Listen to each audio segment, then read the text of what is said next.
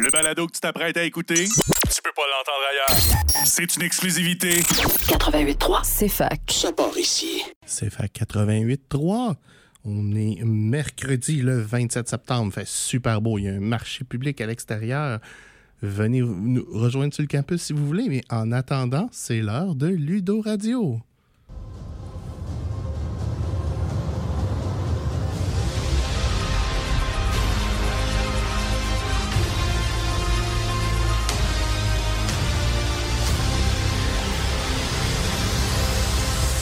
Bonjour tout le monde, Alexandre Bélanger avec vous. Bienvenue à votre rendez-vous hebdomadaire de jeux de société, jeux de rôle et culture geek.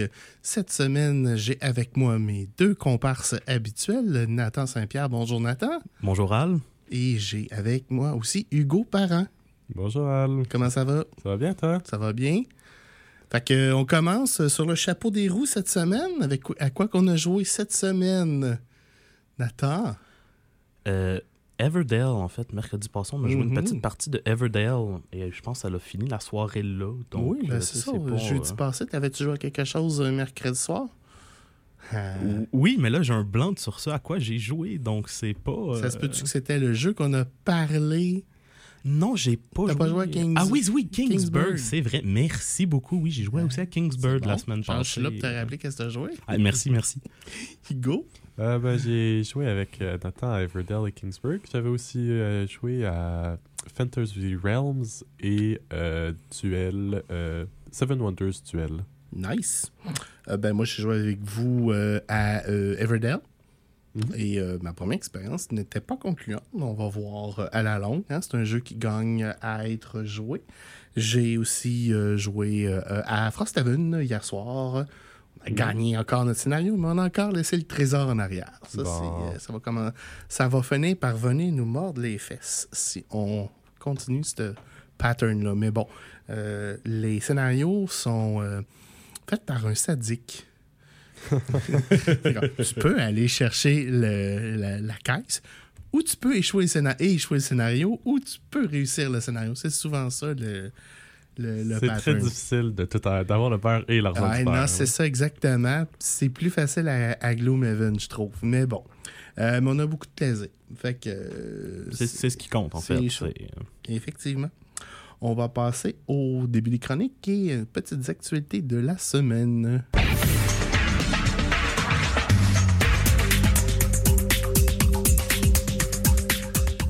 Cette semaine, dans les actualités euh, de, Geek, euh, le jeu Earth, qu'on couvre beaucoup ici parce qu'on aime, euh, on l'aime beaucoup, puis c'est un jeu qui a été créé par un Québécois qui est édité au Canada, a gagné le prix du jeu solo de l'année 2023 pour les International Gamers Awards. Donc, un autre ruban qui s'ajoute à Earth.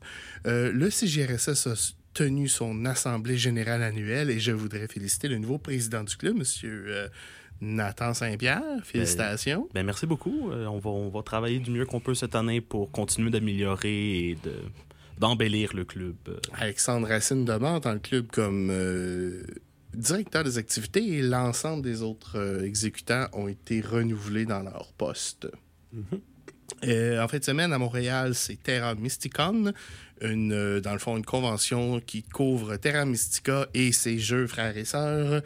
Donc, euh, principalement euh, Earth Gaia, Gaia Project. Euh, au menu conférence avec un des créateurs du jeu, un tournoi de, de, Gaia Project et un gros, gros tournoi de Terra Mystica, c'est le, World Open essentiellement. Fait que je comprends pas trop pourquoi ils ont décidé de faire ça en même temps que le WSBG. mais bon, regarde, c'est ça. Puis ben oui, à Vegas présentement, on est la dernière journée, la journée des finales euh, du World Series of Board Gaming. c'est l'avant-dernière journée. L'avant-dernière? Le, le, le Commencé World Series dimanche? commençait dimanche, fini le 28 et la, la, la dernière journée du tournoi Ben oui, le t'as 28. raison, on est mercredi, on n'est pas jeudi. Ah, ah, j'étais habitué encore de faire l'émission le jeudi. Euh, fait que ça fait le tour des actualités cette semaine. Puis ben, on va tout de suite passer avec Nathan à sa chronique sur les jeux de société. Ah, on- Euh, on va- des- jeux de rôle, hein? En effet, ça, on va. Donc, je me suis dit aujourd'hui, j'allais parler un petit peu du jeu de rôle parce que la plupart des gens connaissent ce qu'est un jeu de société parce qu'on a tous joué à Monopoly ou à des petits jeux comme ça qui se rattachent au jeu de société. Mais c'est pas tout le monde qui connaisse le jeu de rôle. Et il faut dire, c'est le jeu de rôle et non pas le jeu drôle. Exactement, c'est deux rôles. Parce que ça. des fois, les gens qui connaissent pas ça, ils entendent des jeux de rôle jusqu'à temps que tu dis Ah ouais, je vais taper sur l'orque puis je vais, je, je vais l'ouvrir. Hey, c'est pas drôle. Non, c'est ça. Ben, en effet. pas Pour qui, là, mais normalement, effectivement, c'est pas drôle. En effet. Donc, euh, tout d'abord, donc la, la définition, je dirais, générale du jeu de rôle, c'est une histoire interactive et coopérative que les joueurs vont faire autour d'une table, assis autour d'une table. Euh, Il y a principalement deux rôles que les personnes assises autour de la table peuvent avoir, c'est-à-dire les joueurs qui vont composer la majorité de la table et le maître du jeu qui va être seul dans son rôle et souvent caché derrière un écran pour essayer de pimenter l'aventure des joueurs. Je, je pense à ma partie d'hier soir et j'ai regardé Hugo en même temps. Pour ceux qui ne nous voient pas, là. Qui était votre maître de jeu, j'imagine. En effet. Donc, je vais commencer par ce- ce que font les joueurs, parce que c'est le rôle, je dirais, le plus facile à expliquer. Donc, les joueurs vont incarner un personnage. Et c'est les joueurs qui vont décider des interactions que ce personnage-là va avoir avec le monde. Donc, qu'est-ce qu'ils vont dire? Quelles actions ils vont faire en arrivant dans une pièce sombre puis qu'ils voient pas trop ce qui se passe? Comment le, personnage est représenté dans le jeu? Ça va sou- souvent être représenté sous forme de feuilles de papier avec le nom, du personnage, ses caractéristiques, à quoi il ressemble pour se donner une idée aux autres joueurs de comment ils peuvent s'imaginer ton personnage. Et il va aussi y avoir ses caractéristiques. Sa force, sa vitesse, son intelligence. euh, En fonction du en jeu. fonction du jeu, ça va changer en fonction du jeu, les noms vont changer, mais c'est souvent six caractéristiques qui vont. Trois caractéristiques physiques, trois caractéristiques intellectuelles. C'est souvent comme ça que ça va être réparti. Et l'interaction avec le monde se fait souvent avec un lancer de dés qui correspond à une des caractéristiques. Donc les dés peuvent avoir différents formats, euh, dépendamment des jeux, dépendamment des... euh, Il y a des systèmes de D20, des systèmes de D6, donc... euh, c'est vraiment ça, c'est spécifique au jeu, mais en général, on lance un dé. Donc, pour savoir si je réussis ou pas mon action, ça va être en roulant le dé, ça va déterminer si je roule un haut chiffre ou, dépendamment du système, un bas chiffre. Euh, un chiffre dans l'extrême que l'on souhaite, je vais réussir mon action. Si je suis pas dans ce que je vise, je vais l'échouer, c'est ça? Oui, essentiellement. Cependant, important de savoir qu'on on ne roule pas pour tout. Hein? Oui, non, c'est ça. On, on roule pas pour marcher euh, jusqu'à l'auberge. Non, c'est ça. En fait, c'est le- les jets de dés, ça va être pour les moments importants de l'histoire. Tu veux escalader un mur, c'est pas une action que tu peux faire facilement. Donc, je vais te demander de rouler pour que tu puisses monter. Et tout ça, eh bien, c'est le maître du jeu, qui est le narrateur de l'histoire, le gardien des règles et la personne qui te dit Bah, tu veux essayer de séduire la dame au bar? Hmm, Je vais te demander de rouler. Euh, en fait, c'est ça. Donc, c'est le maître du jeu qui a son dernier mot sur tout et n'importe quoi en ce qui concerne l'histoire. Donc, c'est lui qui va la présenter. Et souvent, il va la présenter sous le format de voici la scène dans laquelle vous êtes et voici pourquoi on vous a envoyé là.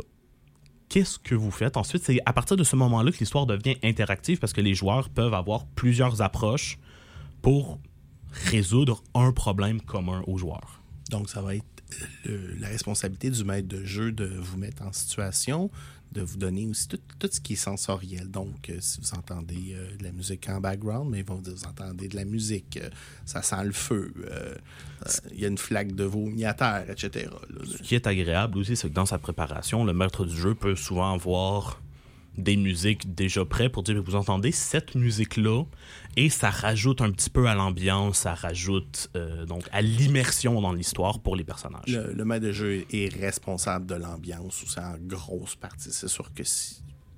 Ça dépend des joueurs avec qui il travaille aussi. Là. Euh, il y a des joueurs qui avec qui c'est plus facile de créer une ambiance que d'autres. Ah oui, non, ça c'est sûr et certain. Là, c'est... Il faut pas avoir peur aussi non plus de s'embarquer. Tu sais, on dit le DM, c'est celui qui connaît les règles, c'est celui qui est. Mais on est, là, on est tous là pour avoir du fun. Donc, il faut pas oublier que le maître du jeu peut adapter les règles des livres en fonction des situations ou de ses joueurs. Donc, euh, Ben, c'est ça, te présenter les jeux de rôle, c'est un jeu interactif et coopératif. C'est tout le monde à la table qui va participer pour créer l'histoire, puis qui va s'entraider et contribuer pour que ça fonctionne, puis que tout se passe bien, puis que ce soit intéressant à vivre. Intéressant et agréable surtout. Donc, euh, moi, personnellement, j'ai des mémoires hyper intéressantes et hyper amusantes sur des scénarios improbables qu'on essayait de prendre un château à 5 et qu'on a réussi juste parce qu'on a tous travaillé ensemble et ben, que le, le- notre maître du jeu disait Ah, ben tu veux faire ça, ça c'est le fun, c'est pas dans les règles, mais. Ouais, go, vas-y. Le maître de jeu vous a laissé faire. Je pense que ça vaudrait la peine euh, qu'on parle des styles de, de joueurs de jeu puis des maîtres de jeu éventuellement. Ouais, ça sera, Mais- ça sera dans une autre, une autre chronique. Je vais aborder euh, les styles de joueurs, les styles de maître de jeu. C'est ça. En attendant, ben, nous autres, on a toujours l'obligation de payer les comptes. Fait qu'on va aller faire un petit tour à la pause et on vous revient dans quelques secondes.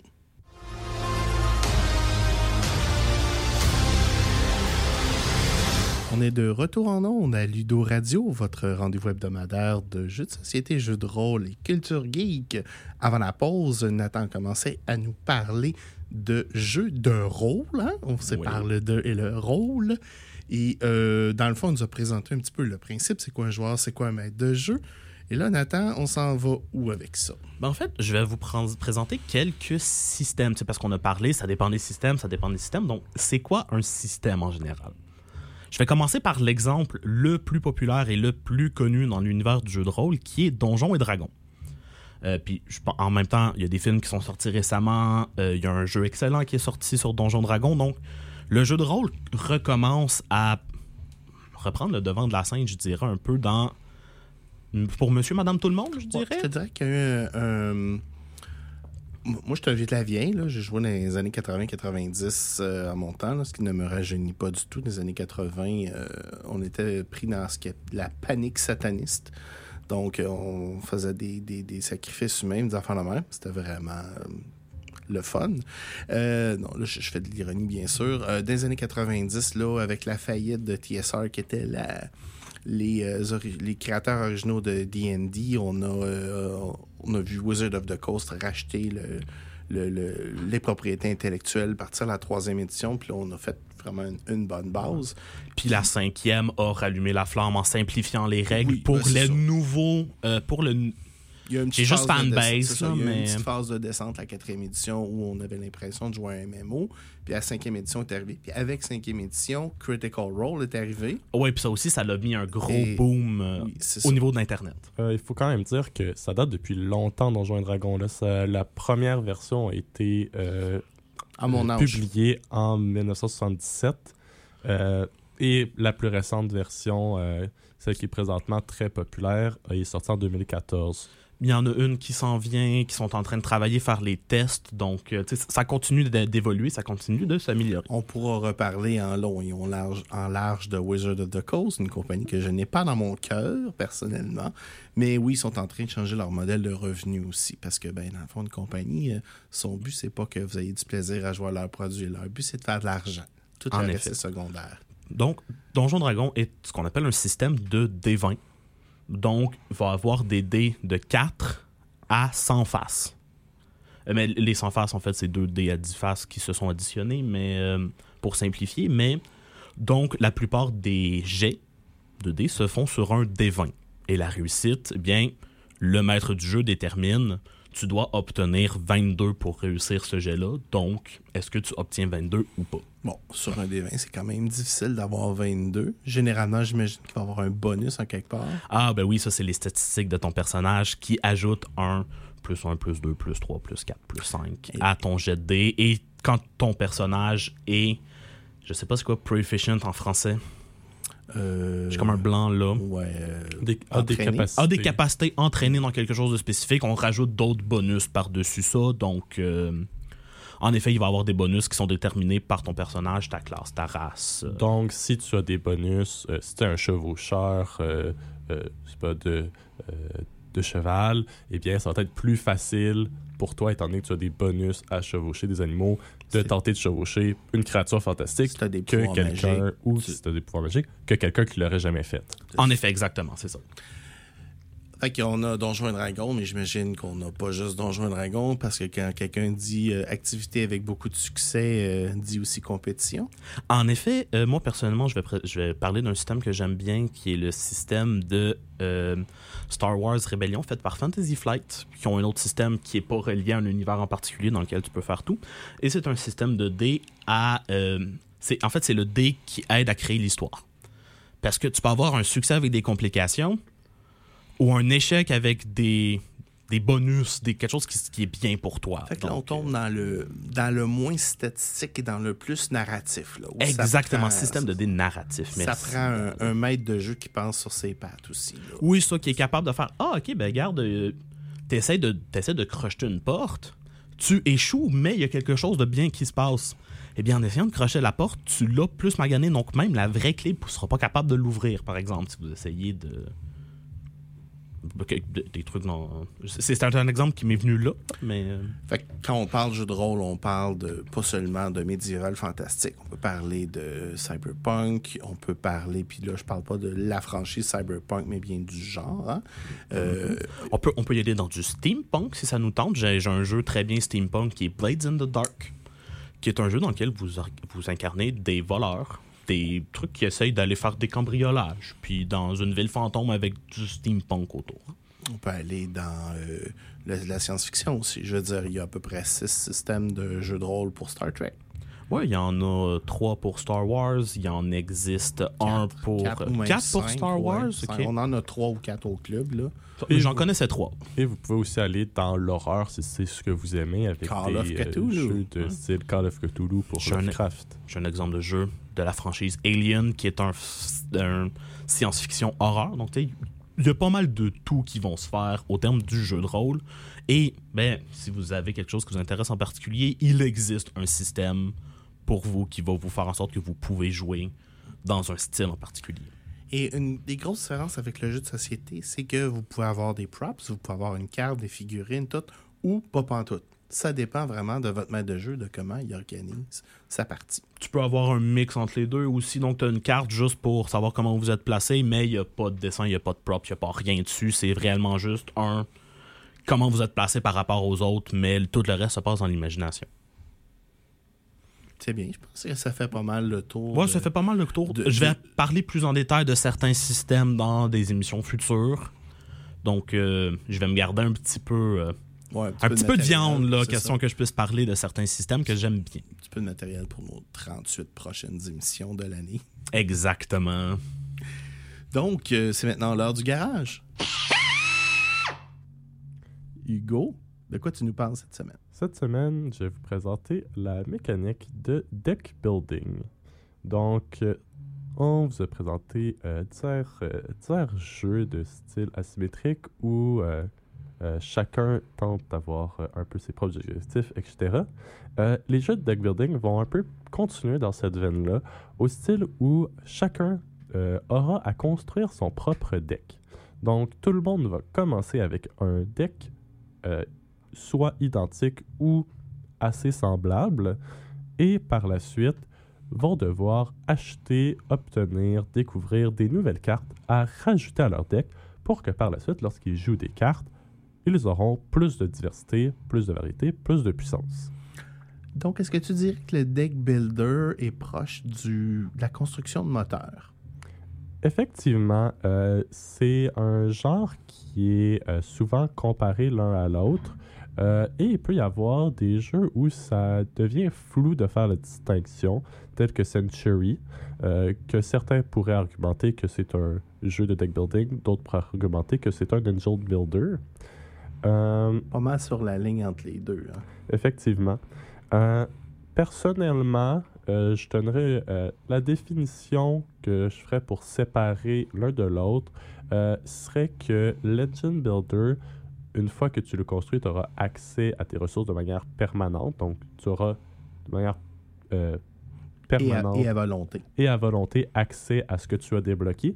Euh, tandis qu'un deck builder, euh, ben, c'est tu te crées une pioche. Donc, tu vas améliorer ta pioche, mais tu auras encore tes trucs de base. Et ça se peut que si, par le hasard euh, d'avoir brassé ton paquet, euh, tu repioches toutes tes cartes de base, eh bien, tu auras un tour comme si tu n'avais rien amélioré, mais tu vas savoir que le tour d'après, ben, tu auras toutes tes bonnes cartes. Je te dirais qu'il y a une autre grosse caractéristique des, des deck builders, c'est que généralement, il y a un market commun avec des cartes qu'on peut acheter qui sont pas trop dispendieuses, mais qui vont donner une amélioration immédiate. Je vais donner un super bon exemple dans Dominion où euh, le market, c'est essentiellement juste un market. Mais si on va dans Dune Imperium, où là, on va avoir euh, toujours euh, la carte euh, envoyée d'Arakis, qui, dans le fond, coûte, donne un petit peu plus de pouvoir d'achat, débarre deux spots. Ou on peut aller dans Clank, où on va toujours avoir euh, la carte explorateur puis la carte mercenaire qu'on peut aller chercher, Pour le combat et l'exploration qui, qui vont se donner des là. rapidement puis qui sont vraiment pas dispendieuses. Mais c'est surtout aussi qu'au début, habituellement, ton pouvoir d'achat est, il doit, il est relativement bas aussi dans tes Exactement. deck building. là. Donc, pour se donner une chance, parce qu'évidemment, euh, si vous euh, piochez des cartes, ça se peut que vous ne piochez pas nécessairement ce que vous souhaitez. Euh, il y a souvent des cartes à bas prix qui ont un faible effet et des cartes plus chères qui vont avoir un très grand effet. Alors, c'est de prendre le, le pari souvent de se dire est-ce que je m'achète plusieurs petites cartes qui vont être bonnes, mais étant donné que j'en ai beaucoup, je vais souvent piocher, ou si j'achète une ou deux grosses cartes qui vont être très puissantes, mais que je vais piocher qu'à l'occasion. Et souvent aussi, la stratégie va dépendre de comment c'est facile de d'épurer son deck, puis la quantité de cartes qu'on peut piger. Parce que la plupart du temps, c'est tu piges un nombre limité de cartes. Donc, euh, évidemment, euh, euh, effectivement, on a parlé euh, de la première section qui est acheter des nouvelles cartes, mais dans la plupart des deck builders, il y a aussi une mécanique pour enlever les cartes auxquelles tu ne souhaites plus avoir affaire. Donc, les cartes de base sont généralement très peu intéressantes face à ce que tu peux acheter. Donc, il y aura souvent des mécaniques où il est possible d'acheter des cartes euh, qui vont te permettre de par la suite détruire d'autres cartes dans ton deck, ce qui va te permettre d'épurer euh, ton paquet et d'avoir de manière plus consistante les cartes que tu souhaites. Souvent aussi, on va se ramasser avec un- une mécanique euh, où est-ce qu'il faut qu'on équilibre acheter nos, nos nouvelles cartes puis faire nos points. Effectivement, parce que dans la plupart des jeux, l'aspect deck building est secondaire. Donc, oui, tu cherches à bâtir le deck le plus fort qui soit, mais tu dois quand même gagner. Donc, si tu prends tout ton temps et toutes tes ressources à bâtir un meilleur deck, eh bien, tu vas finir avec un deck extrêmement puissant et quelqu'un d'autre va avoir gagné. Donc, il faut que tu réussisses à balancer euh, cet acte. Ça va dépendre des jeux. Il y a des jeux qui sont purement deck building, euh, qui, euh, tels que euh, Galaxy euh, Wars, qui vont simplement inciter les gens à créer constamment un deck building parce que tu fais simplement constamment jouer ton deck. Donc, plus meilleur est ton deck, plus tu gagnes. Mais d'autres jeux qu'on a, par exemple, d'une Imperium qu'on a abordé très souvent, l'aspect deck building est secondaire. Il faut que tu réussisses à acquérir des points de victoire, à placer tes. Euh, Ouais, puis les, les points de victoire, il y a façon de les acquérir avec les cartes, mais il faut se lever de bonne heure, puis il faut sacrifier généralement des actions pour aller chercher ces points-là. voilà. On a parlé de certains jeux. Laissez-moi vous présenter euh, les jeux typiques de deck building. Donc, si vous êtes inspiré à créer, à créer des decks puis à vous rendre de plus en plus fort au cours d'une partie, vous allez être intéressé par des jeux tels que Clank, Dune Imperium, Dominion, qui est le, la version originale du deck building. Le grand-père du deck le, building. le père du, euh, du building. Euh, Aeon's End, qui est un jeu coopératif où vous euh, construisez un deck et euh, au cours d'une partie, vous gardez votre deck et vous avez l'opportunité parfois d'aller acheter au market entre deux combats euh, des cartes. Et Hansen a quelque chose de particulièrement intéressant aussi par rapport aux autres deck builders. Je vais en reparler tantôt. Et finalement, euh, Lost of Arnak que nous avons présenté la, il y a deux semaines. Alors, généralement, dans un deck builder, quand on va acheter notre carte, notre nouvelle carte, elle va s'en aller dans notre 10 cartes. Donc, on va prendre notre main. Généralement, on commence avec 10 cartes avec une main de 5. Ça peut varier selon le jeu. On va jouer notre première main, on va faire notre premier achat, notre première carte qu'on achète, elle s'en va dans notre discarte avec notre première main. Après ça, on va jouer notre deuxième round, on va se racheter des cartes, là, on va tout brasser ça, on va mettre ça ensemble. Et là, on a une petite chance, au troisième tour, généralement, qu'on commence à améliorer nos capacités d'achat, nos capacités de jeu en fonction du jeu qu'on fait. Et Unzen a une grosse exception à ça. Comment dire, mais normalement, habituellement, dans tes 10 cartes, tu as naturellement deux cartes qui sont, euh, qui sont là pour t'empêcher de faire tes trucs aussi. Là. Ou Donc, tenir un euh, petit peu. Ça va, oui, ça va arriver à Eonzen, ça va arriver à Clank, entre autres. Euh, cependant, à Eonzen, quand vous achetez une carte, vous la mettez sur votre deck. Quand vous avez fini, vous reprenez votre deck sans le brasser. Et vous commencez à jouer. Alors là, vous contrôlez votre destinée à 100% en fonction de qu'est-ce que vous avez joué.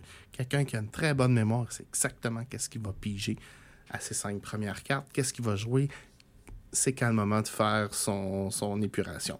Et c'est nécessaire parce que Aeon c'est un jeu qui est particulièrement brutal.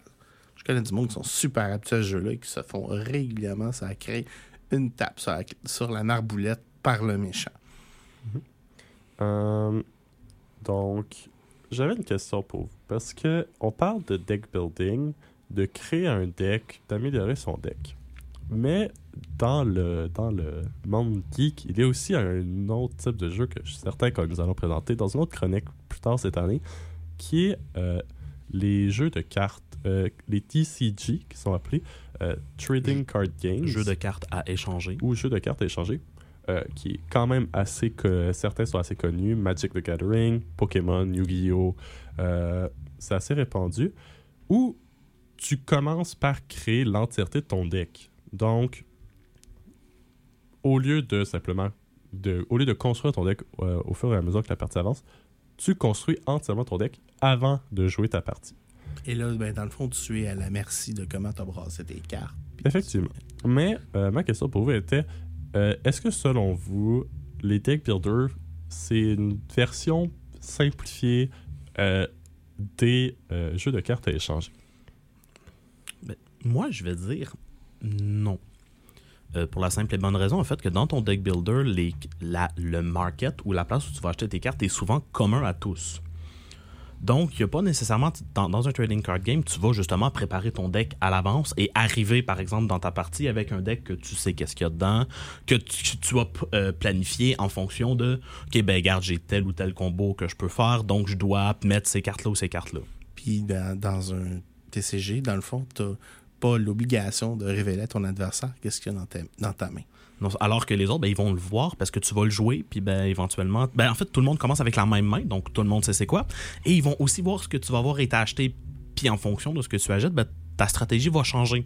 Ta stratégie est malléable au cours d'une partie, alors que dans le trading card game, ta stratégie est faite à l'avance, et ben, tu dois t'y tenir. Et si tu es contre quelqu'un qui contre ta stratégie, ben, Je peux pense rien que faire. c'est ça. Je pense que Nathan a fait le tour de, de tout ça parce que dans le fond, dans ton TCG, généralement, tu vas appuyer ta stratégie sur deux ou trois gimmicks que tu es capable de faire avec tes cartes que tu as présélectionnées.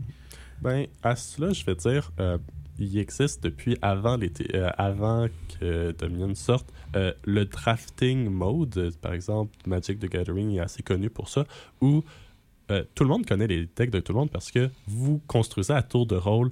euh, il y a un, justement un marché de cartes et à tour de rôle, vous prenez des cartes dans le marché jusqu'à ce que vous ayez construit votre deck. Mais ça, c'est un style de jeu. C'est pas- effectivement un style de jeu dans les euh, jeux de cartes à c'est une sous-catégorie de trading card games. Effectivement. Mais personnellement, moi, ça, je me posais cette question-là parce que euh, je voyais énormément de similitudes entre les deux. Et personnellement, euh, c'est une opinion personnelle, j'apprécie euh, beaucoup savoir ce vers quoi je m'enligne, avoir été en mesure de prévoir un peu ma stratégie d'avance, euh, alors que dans les, euh, dans les deck builders, eh bien, il faut que tu improvises un peu en fonction de ce qui est offert à toi. Mais l'improvisation, c'est ça la, c'est ça la base, non? Ah, les amis, euh, j'ai été euh, pas gentil. Il faut qu'on ait écouté les sports et euh, les petites nouvelles. Là. Fait qu'on fait ça à l'instant, on va revenir dans pas trop long. Les actualités sportives. D'abord au baseball, Blue Jays de Toronto, Yankees de New York, match 2 de la série de 3 ce soir à Toronto, les Yankees ayant remporté le premier match hier. Les Blue Jays se retrouvent deuxième dans le trio des clubs qui peuvent accéder aux séries sans un titre de section dans l'américaine. Ils ont un match d'avance sur les Astros de Houston qui jouent à Seattle. Les Mariners sont à un match et demi des Astros.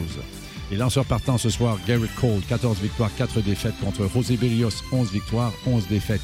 De leur côté, les Red Sox de Boston affrontent à nouveau les Rays de Tampa Bay qui les ont défaits hier. Hockey, le Canadien de Montréal dispute son deuxième match pré-saison ce soir alors qu'il accueillera les sénateurs d'Ottawa.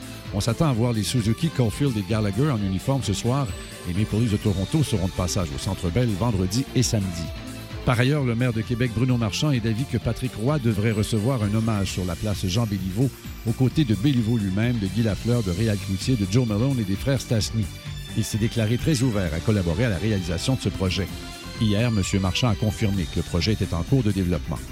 Formule 1, le pilote néerlandais Nick De Vries, qui avait été libéré par AlphaTauri cet été, fera son retour en Formule E la saison prochaine avec l'équipe Mahinda. Cette annonce a été faite par l'écurie indienne.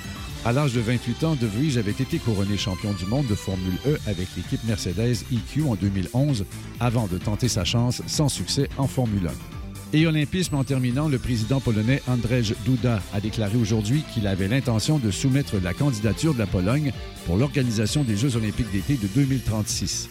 Il a précisé que sa lettre de candidature sera remise à M. Bach lors d'une rencontre avec le président du comité olympique polonais le 6 octobre prochain.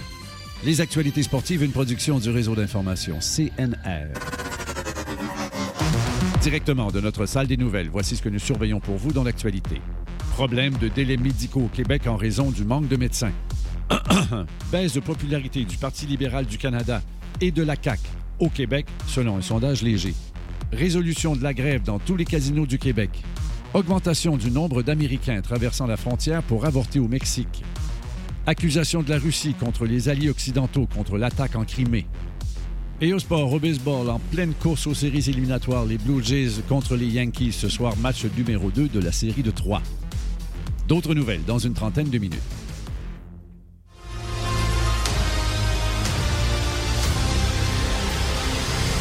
De retour à Lido Radio, où avant de partir à la pause, Hugo nous parlait de jeux de deck builder, de construction de main. Effectivement, donc euh, on va pouvoir euh, un peu conclure ça. Euh, les deck builder, pour faire un petit résumé, c'est un jeu dans lequel cha- chaque joueur a son paquet, a son paquet de départ avec ses cartes et ses pouvoirs. Et au fil de la partie, vont développer, acquérir de nouvelles cartes pour avoir plus d'effets au fil de la partie. Les jeux typiques sont Clank, du Imperium Dominion et Hansen, Ruins of Arnak. Euh, et l'objectif, euh, c'est d'obtenir de plus en plus de ressources pour éventuellement réussir à, à faire les objectifs de, de victoire. Merci Hugo. Merci beaucoup. Ça fait C'est- plaisir. Cette semaine, j'ai un petit jeu sur la table. Je vais vous parler de route. Petit, on n'a pas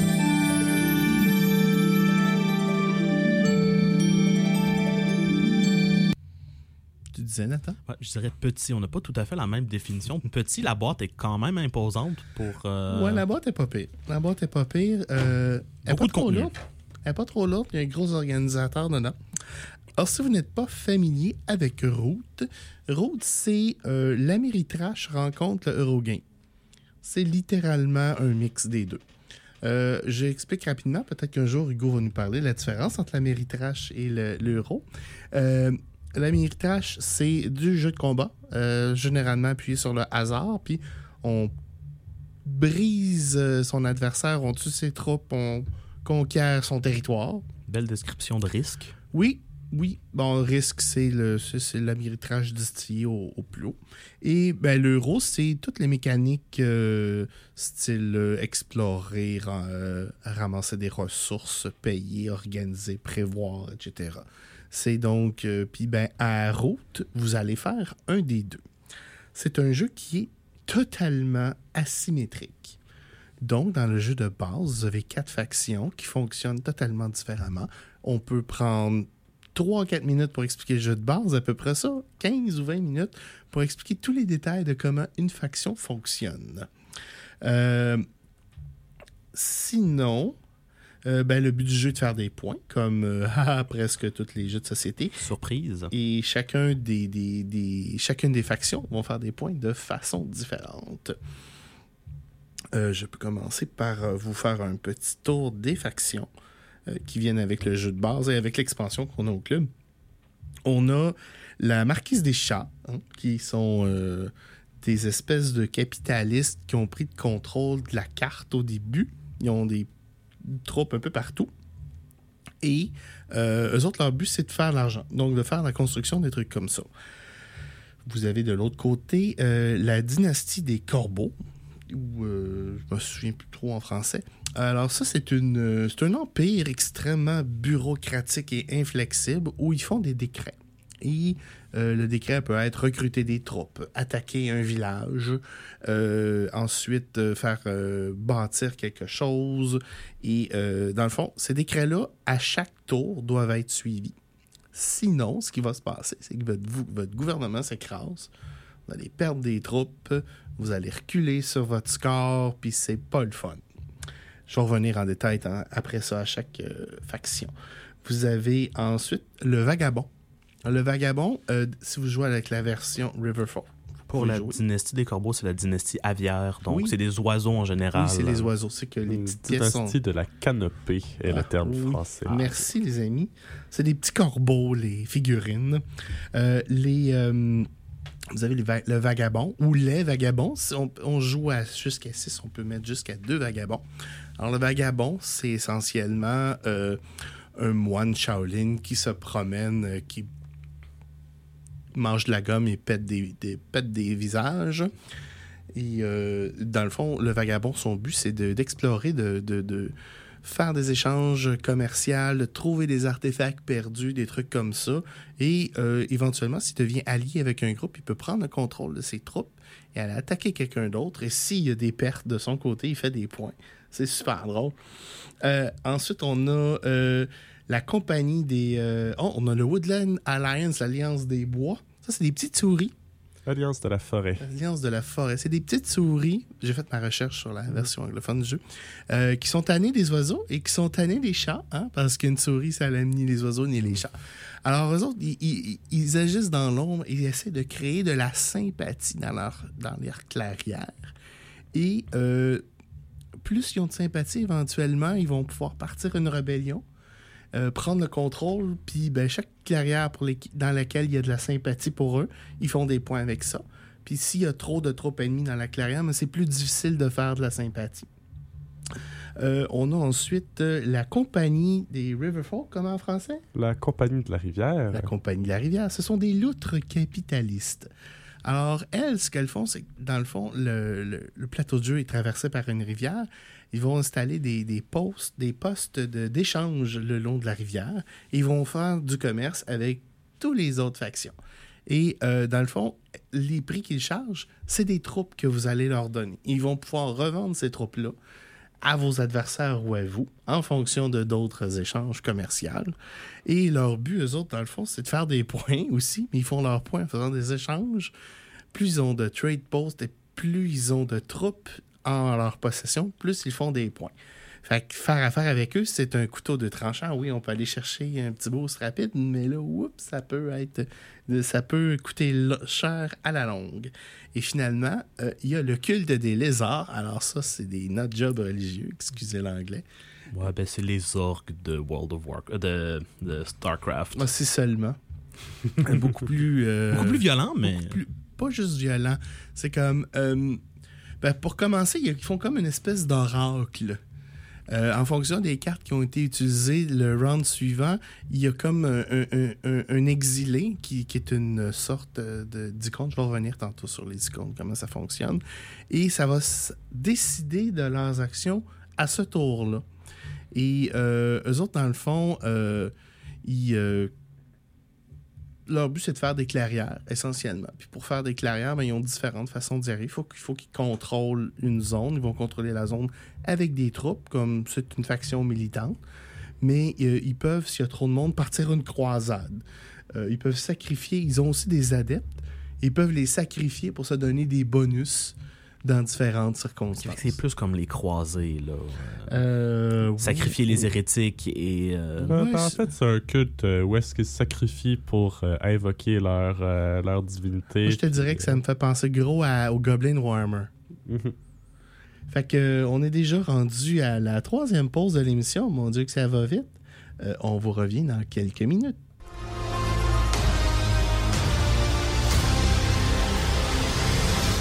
De retour en onde à Ludo Radio. Et euh, avant la pause, j'étais en train de vous présenter le jeu euh, mi-Ameritrash, mi-Eurostyle Route. Petit jeu de, de combat asymétrique qui se passe dans la forêt. Donc, j'ai fait le tour des factions avec vous. Je vais vous expliquer rapidement le, le principe du jeu. Essentiellement, on a une carte, euh, une espèce de board qu'il faut contrôler, avec plein de petites clairières dedans. Et en commençant, on va prendre, chaque joueur va prendre trois cartes. Et euh, c'est important parce que les clairières ont chacun un type. Ça peut être des petits lapins, ça peut être des petits, euh, des petits hiboux, ça peut être euh, des petits chats. Et euh, en fonction du type de clairière que vous avez et des cartes que vous avez, vous allez pouvoir soit prendre des actions ou aider vos actions avec ça. Et il y a le principe de contrôle de chacune des clairières. Donc, pour pouvoir vous déplacer, vous déplacer vos troupes, vous devez soit contrôler la clairière de laquelle vous partez ou contrôler la clairière vers laquelle vous allez. Et ça, c'est majeur parce que ça peut être problématique si vous contrôlez ni une ni l'autre. Vous avez le droit de. Vos troupes peuvent coexister avec d'autres troupes. C'est pas parce qu'on on a des troupes dans la même clairière qu'il y a nécessairement une bataille. Par exemple, avec les, euh, les oiseaux, la marquise, pas, pas la marquise de chat, mais la, la, la truc de canopée. Dina-. La dynastie de la dynastie canopée. de la canopée, avec le petit doigt airs. Euh, vous pouvez euh, pas nécessairement vous battre autant que vous voulez. Puis plus la dynastie va avancer, moins elle va être, euh, plus ça va être à la fois puissante et facile à arrêter. Je vais, vous je vais, je vais revenir un petit peu plus tard au sujet de cette faction-là parce que c'est vraiment euh, la faction la plus whack du jeu, à mon avis. Elle est super le fun à jouer si vous comprenez un peu qu'est-ce que vous faites. Alors, dans Route, il y a des, des principes qu'il ne faut pas négliger. Vous, avez vous pouvez construire des choses. Vous pouvez construire soit des buildings ou des items, dépendamment de votre faction. Euh, les items peuvent être utilisés, par exemple, par le vagabond. Vous pouvez faire des échanges économiques. Et il y a énormément d'interactions entre les joueurs. À vrai dire, c'est pas mal juste un jeu d'interaction. Ça, c'est le bout euro qui est vraiment le fun. Euh, eh bien, pour les gens qui veulent savoir un peu la cote euh, de complexité de BGG, Route est classé à 3.78 sur 5. là. Mais, Euh, mais mérite plus. Et à mon avis, Hmm. mérite effectivement plus. Et si vous vous rappelez, euh, c'est euh, c'est pas linéaire, là. C'est vraiment exponentiel, la. Euh, moi, personnellement, j'y donnerais un, un 4 facilement. Euh, cependant, plus on joue, plus c'est simple. Parce qu'il n'y a pas tant de règles que ça, c'est juste en fonction de la, de la fonction qu'on est en train d'utiliser. C'est ça qui est difficile. Ah ben ça, c'est ce que je m'en allais dire. En fait, c'est que ça va dépendre de la faction que tu vas jouer.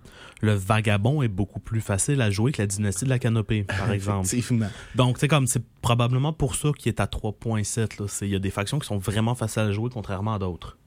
Bon. Alors, comment ça va fonctionner? Normalement, un setup de jeu, c'est que vous allez avoir besoin d'au moins deux factions militantes. Donc, des factions qui ont des troupes. Puis après ça, ben, vous pouvez remplir là, euh, en fonction de ce que vous, vous voulez mettre dans le jeu. Et euh, chaque faction a comme un ordre de placement. Donc, si vous jouez euh, les chats, la marquise de chat, euh, vous, devez, vous avez le privilège de commencer en premier et vous mettez des troupes partout sur le board, sauf une place. Et c'est là que les oiseaux vont aller s'installer. Parce que les oiseaux commencent juste à une place. Puis les autres, ben, ils partent. Mais tu sais, c'est comme. Les chats, ben, ils n'ont pas, pas assez de troupes pour euh, bien contrôler le board. Fait que généralement, quand on est les, petits minous, notre premier instinct, c'est de euh, se, se- se- se- se consolider à certains endroits. Et c'est important pour les chats que quand ils se consolident, que toutes les places se touchent, parce que sinon, ils ne sont pas capables de faire passer leurs ressources d'une place à l'autre. Et là, je pourrais vous en parler pendant une heure parce qu'il y a des petites règles comme ça pour toutes les factions. Comme par exemple, le vagabond, lui, peut se promener où il veut. Effectivement, il n'est pas Et il peut limité par le aussi se promener dans la forêt, donc hors des clairières. Il peut aller décider de juste aller se cacher, se soigner, se reposer, prendre son temps. Il n'y a personne qui peut rien faire contre le vagabond quand il est là. Alors, Roth a quand même eu pas mal de succès. Euh, il est 29e présentement sur BGG. Il a déjà été plus haut. Je pense qu'il était, euh, la première fois que je l'ai vu, je pense qu'il était 21e ou quelque chose comme ça. Mais bon, il y a beaucoup de jeux qui sont arrivés avec beaucoup de fracas depuis euh, 2018. là. Euh, entre autres, on pense à Ark Nova, on pense à. euh, euh, Brass, je crois, qui est sorti un petit peu après. euh, Brass. Birmingham. euh, euh, il est sorti à peu près en même temps que, que Gloomhaven aussi. Gloomhaven a pris un petit peu plus de temps à lever, mais une fois qu'il a levé, ben, il, est- il est allé euh, au max. Euh, Dune Imperium, effectivement. Fait que, il y a beaucoup de titres dernièrement là, qui sont allés euh, camper le, le- le haut du score. Cependant, si vous aimez le moindrement les wargames, c'est un jeu que je vous recommande fortement. Il y a euh, 8.1 sur BGG, un crunch de 3.78.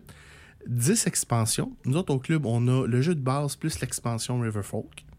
Donc, euh, puis on n'a pas de plan pour aller chercher d'autres expansions parce que c'est comme un jeu assez complexe. Si vous, avez- si vous vous êtes habitué puis vous l'aimez, vous l'avez dans votre ludo. Sinon, ben là, il faut qu'on vous le montre au complet. Puis ben, c'est une partie de deux heures pour la première fois. Puis c'est une bonne demi-heure minimum d'explication si vous avez des personnes habituées puis qui lisent chacun leur faction comment ça fonctionne. Donc c'est un jeu qui gagne à être joué souvent et à être découvert. Ben, en fait, moi, personnellement, je l'ai essayé une fois. Puis ça a fait comme. Je l'ai trouvé agréable. C'était le fun. L'explication était longue. Moi, je jouais le vagabond, donc mon personnage était pas trop compliqué. Ça facilitait les trucs. Mais en même temps, tu sais, pas connaître exactement les interactions toutes les factions, comment tu as joué avec le vagabond, ça complexifie pas connaître les autres factions. Effectivement. C'est comme je vous dis, c'est un jeu. Plus on joue, plus il est de fun. C'est un jeu euh, qui est fait par euh, la compagnie Leather, qui a aussi fait euh, Vast, qu'on a, qui est souvent un coup de cœur de Hugo. Moi Et- aussi, là, j'y ai joué, j'ai- j'aime les mécaniques de Vast. euh. Moi, personnellement, le, le- le très bon de ce jeu-là, c'est l'interaction entre les joueurs, que- puis la, la rejouabilité là, qui est impressionnante.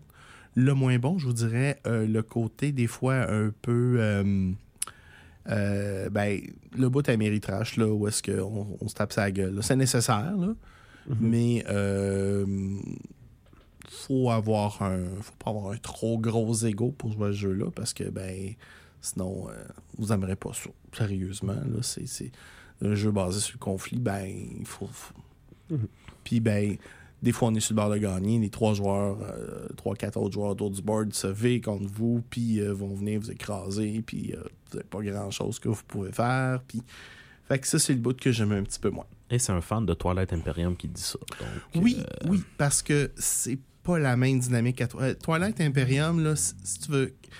Si tu veux défoncer un autre, il faut vraiment que tu veux le défoncer un autre.